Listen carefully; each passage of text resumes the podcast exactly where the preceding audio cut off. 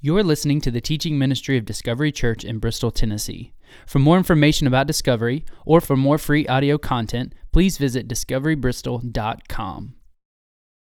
Hope at Christmas. Hope is the week of Advent that we're looking at this week, and uh, I love Christmas season. We had Thanksgiving. I hope you guys had a great Thanksgiving, and we ate our Thanksgiving meal at one o'clock, which means Christmas season kicked off at 3 p.m. Right? Uh, it means we can start listening to Christmas music and uh, doing all that fun stuff. Okay, I need a quick survey. How many people have listened to at least one Christmas song already this year? All right, most people. How many people went shopping on Black Friday to get a Christmas gift for a loved one? Or Saturday? How many people went shopping to get a Christmas gift for themselves on Black Friday? There we go. I think more hands on maybe on that one. Uh, so it is a great season. I love Christmas. Uh, I love the music, the excitement, the decorations. Uh, uh Henry, our, our, five, our four-year-old, got a picture with Santa at Lowe's on Friday. It was a great season, right? It's exciting, and we have this Advent, which is the four weeks leading up to Christmas, and and we look at some things that are full of joy we, we look at the week of joy, and, and Christmas is full of love, and that's a week. And, and Christmas is a season where you can find God's peace, and that's one of the weeks. But Christmas is also a season that we find hope. And that is the focus of this week is, is hope. And I, I want to step back that this week uh, we begin the season of Christmas, and, and I acknowledge that for some people, this isn't the best season. For some people, this is a hard season. And we're going to look at the love and the joy and, and the peace, those things to come, and those exciting emotions and feelings. But, but this week we look at hope because for some of them, that's the only thing we can cling on to this season. I realize that for some, Christmas is a reminder of a lost loved one. For some, Christmas is a time where it's a reminder of a broken relationship, that this isn't how we planned for this to have been, that we're fighting over who gets the kids when. For some, Christmas is a reminder of our uh, tight checkbook and this pressure of finances. Uh, for some, it's a pressure of balancing work and home, and, and how are you going to be able to work that out? And for some, this is not a joyful or peaceful or sometimes even loving season. It's a season that's hard, but it's a season that we need hope. And I wonder if that's maybe why hope is the first candle in the traditional Advent is because we need to be able to look at the hope that is found in Jesus. The hope that's found in God with us, Emmanuel, coming to earth. And that hope in the midst of when this might be a struggling season for some of you, or, or at least for a coworker or a loved one you know, or a fellow student, this is a message that, that they need this Christmas, is a message of hope. And so we're going to dive into that. And if you have your Bibles, we're, we're going to go into this idea of Christmas at maybe a different spot than you would normally look. We're going back 700 years to the prophet Isaiah. 700 years BC, he was a prophet that spanned over four of the kings uh, over Judea. And he was a prophet that God would speak to him, and then he would speak. He would speak to the king, he would speak to the common man. He would speak what God had a message for him. And that's where we're going to dive into this week as we look at this hope, is Isaiah chapter 7. So if you have your Bibles, open it to Isaiah 7, bring it up on your app. We'll also have it up on the screen. And that's where we kind of go into this idea of hope. And this, when I talk about hope, this isn't just like this hope that you don't have certainty of, right? There's, there's a hope that we often say, well, I hope that happens. I hope in next year in 2020 I lose weight, right? That's a pretty simple hope, but with the opening of Dunkin' Donuts at Pinnacle, that hope's probably not going to happen, right? But that's kind of, there's that kind of hope that I hope this happens, but there's no certainty it is. But then there's the hope that we find when someone else is in charge. There's the hope that you know that someone that will follow through and make sure that this will happen. And it's a hope of looking forward to a certainty. And God is in charge of this. And so, this hope that we're going to find that Isaiah speaks to the people of Israel, this is a hope that they can bank on because God is in charge of this certainty. This is hope that you and I can count on because God is in charge of this.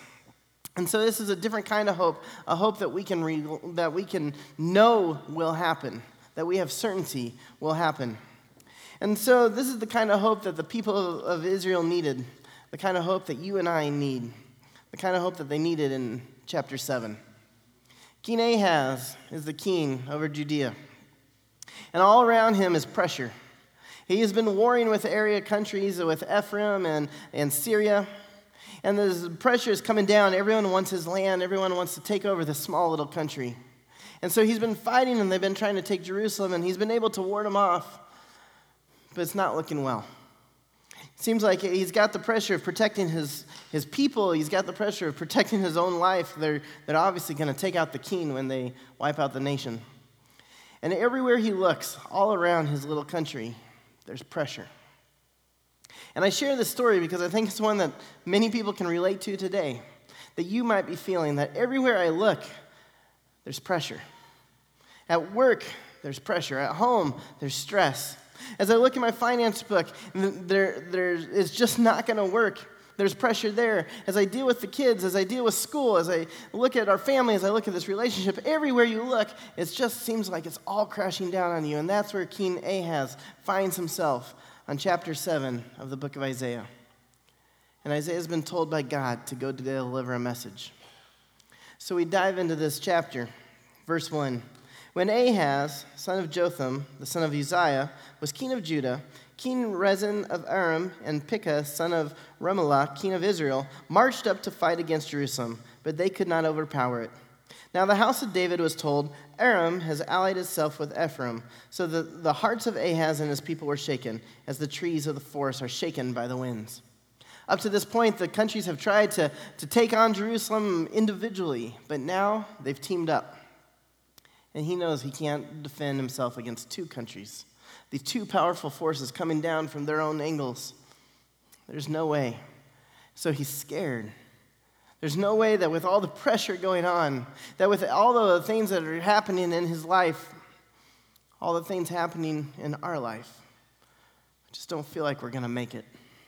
We don't know where to turn and can't see the light at the end of the tunnel. Then the Lord said to Isaiah, Go out, you and your son, Shear-jashub, to meet Ahaz at the end of the aqueduct of the upper pool on the road to the launderer's field. So God tells uh, Isaiah to take his son. His son's name means a remnant will remain. So even in that, in that little bit, there's a message of hope that we're going to make it. A remnant will remain. And so Israel is, Isaiah is told to take his son, and they go and they meet the king at the end of the aqueduct. It says, say, God says, say to him, be careful, keep calm, and don't be afraid. Do not lose heart because of these two smoldering stubs of firewood, because of the fierce anger of Rezin and Aram and of the son of Remaliah. Aram, Ephraim, and Remaliah's son have plotted your ruin, saying, Let us invade Judah. Let us tear it apart and divide it among ourselves, and make the son of Tabel king over it.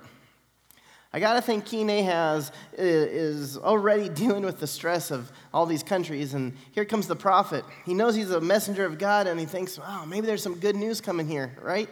And so he looks forward to Isaiah speaking. He says, Isaiah, what do you have to tell me? What does God have to tell? And Isaiah shares, hey, the neighboring countries, the ones you're worried about, yeah, they have a plot to take you out and replace you with, with their son. That wouldn't exactly been very encouraging, right? I've been like, great, my day just got worse. Like it wasn't already bad enough. Now I have a prophet of God telling me there's a plan to take me out and replace me. This would have been his view when he heard that. I believe it would have been his view because all he would see is the problem that's before him. I, think that because uh, that's often my view, right? That's often your view, I think. That we see the problem before us and we see no way out. That's just one more thing. It's the straw that breaks the camel's back. I can't handle the pressure anymore. And here this comes. But if you look at that message from God, look at it from God's view. He says these two kings are smoldering stubs of firewood. It means that their flame has extinguished. The, the ferociousness of their fire is over, and now they're just smoldering, getting ready to go out completely. God's view that while, while King Ahaz sees these two, he sees them as they're on their way out. And in fact, they are. This prophecy comes true that within two years, both of those kings die. Within two years, those two leaders of those countries are dead, and Ahaz is safe. God's view is often different than ours. What we see is just one more thing that we can't take. God sees that He has it, and He knows what's to come. And so the passage continues, verse 7 says, Yet this is what the sovereign Lord says it will not take place, it will not happen. For the head of Aram is Damascus, and the head of Damascus is only Rezin. Within 65 years, Ephraim will be too shattered to be a people. So within 65 years, and this happens, and I could give you the dates, but within 65 years, Ephraim, the northern kingdom of Israel, is gone. The people are exiled and it is wiped out. And so that comes true. The, the two kings die within two years. That comes true. But Isaiah is continuing. It says, The head of Ephraim is Samaria, and the head of Samaria is only Remaliah's son. If you do not stand firm in your faith, you will not stand at all. God is saying, We got this. I know what's in charge. I know what's going to happen. That it's going to be wiped out within 65 years. These two are just smoldering pieces of firewood. But you have to have faith. You have to have faith that I got this. You have to be strong in following me. King Ahaz is leading a people of God, and he needs to turn to God first and foremost. But he hasn't. Already, King Ahaz has gone and made a deal, a pact with Assyria to try to find protection. Instead of turning to God, he turned to his own devices. Does that sound familiar too? Right? In the midst of, in the midst of pressure, the people of God are, are facing exile. Exile where they're sent out, where things just keep seem to be getting worse, where every day it's worse the next day. This is what they're facing, and, and for some people, this is what you're facing right now. And we could turn to God, or sometimes we turn elsewhere. And God is saying, You have to have faith. I got this. You have to hold on to the hope.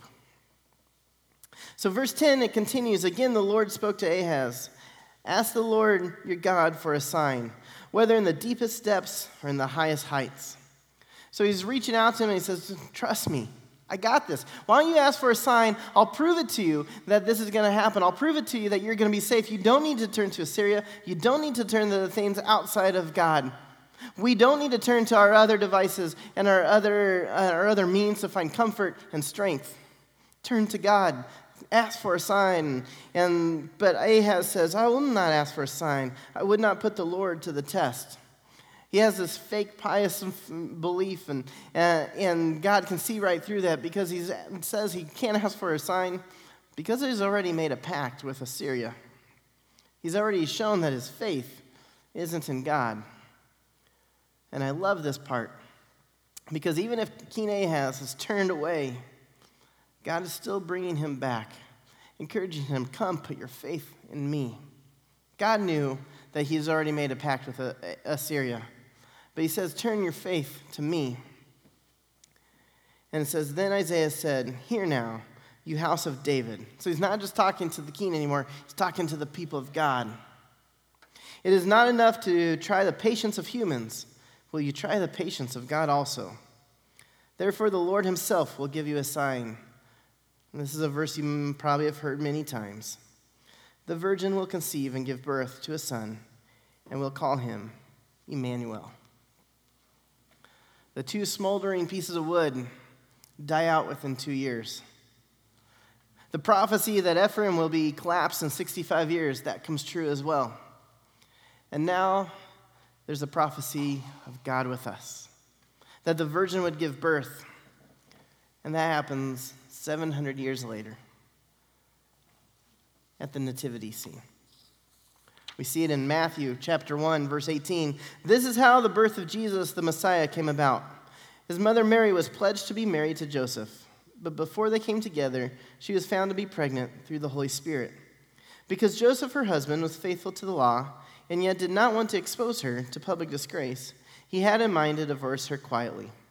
But after he had considered this, an angel of the Lord appeared to him in a dream and said, Joseph, son of David, do not be afraid to take Mary home as your wife because what is conceived in her is from the Holy Spirit.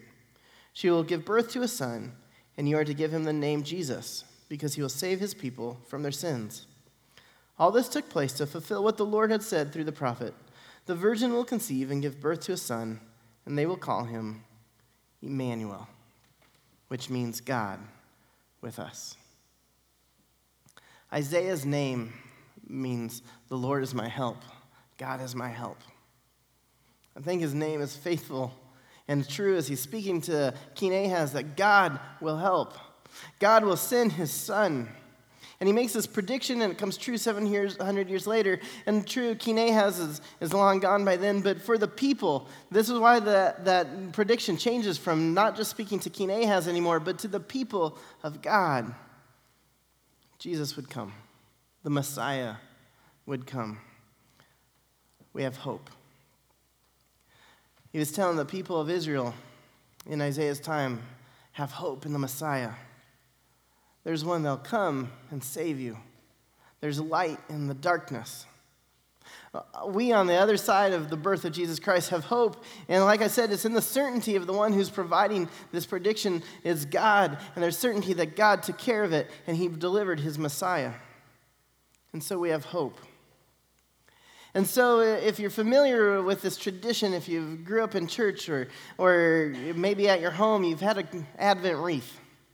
And then there's four weeks to Advent, it's the four Sundays leading up to Christmas Eve. And that first week is hope. And so this morning, we light the first candle of Advent, the candle reminding us of hope. Hope in a Savior that came and died for us. Hope in the one that would come and free us from our sins, that would come and provide us with eternity with Him. Isaiah chapter 9, verse 2 says, The people who walked in darkness have seen a great light. Those who dwelt in the land of deep darkness, on them has light shone. Some of you might feel like you're in that darkness. Like I said, Christmas is a lot of joy. It's great to, to hear the music and see people smiling, but for some, it's a time of darkness. And I want to remind you of the hope that is in this season. That if you're struggling with the loss of a loved one or with the pressures of the season, hold on to the hope that is Jesus Christ. Because that is the whole message of this, this season. That there is hope in the Savior that came and died for our sins. We come to this time of Christmas, and, and last year a reporter called and asked, he was writing this article for the Herald Courier, and he asked me, which is more important, Christmas or Easter? And, you know, it's one of those like, there's not really one that's, that's more important. And, and, and I shared with him, in my view, both are equally important. Because if it wasn't for Christmas, God with us, we wouldn't have had a Savior that came down, that had experienced uh, our world and had been sinless that had been able to walk and, and not fall for the temptations that we've fallen for. But on the other hand, if we didn't have Easter, if we didn't have his death on the cross and his resurrection, then what's the point of him coming? So we need both Christmas and Easter. We need the hope at Christmas and the hope that is the resurrection. And so as we light the Advent candle of Christmas, I can't think of a better time to partake in communion. And we're going to transition to time of communion because there's hope in both. There's hope in Jesus coming, and there's hope in his resurrection. There's hope that we will be able to that we'll be able to know our eternity is saved. Our salvation is secure because of his death on the cross. If you've placed your faith in him, if you've given your life over to him, if you've been baptized, if you've done these things, we have certainty of this hope that we have eternity in heaven with Jesus Christ because he came down as Emmanuel, God with us. So, one more passage from Isaiah 700 years before the birth, 700 years before the cross. And it says, But he was pierced with our, for our transgressions, he was crushed for our iniquities. The punishment that brought us peace was on him, and by his wounds we are healed. We all, like sheep, have gone astray. Each of us has torn, turned our own way, and the Lord has laid on him the iniquity of us all. It's Isaiah 53. It sums up the hope of the resurrection as well. And so, this t- today, I don't know if maybe you feel like you're in that darkness I hope you see the light. Maybe a loved one of yours or a fellow student or coworker is in that exile, that place where it just seems to be getting worse and worse. And they could use the reminder that there is hope of eternity with God because of Jesus Christ. And so this morning, oh, I just want to pray over you as, as you partake in communion, that you will find hope in this message of Christmas and hope in this message of Easter.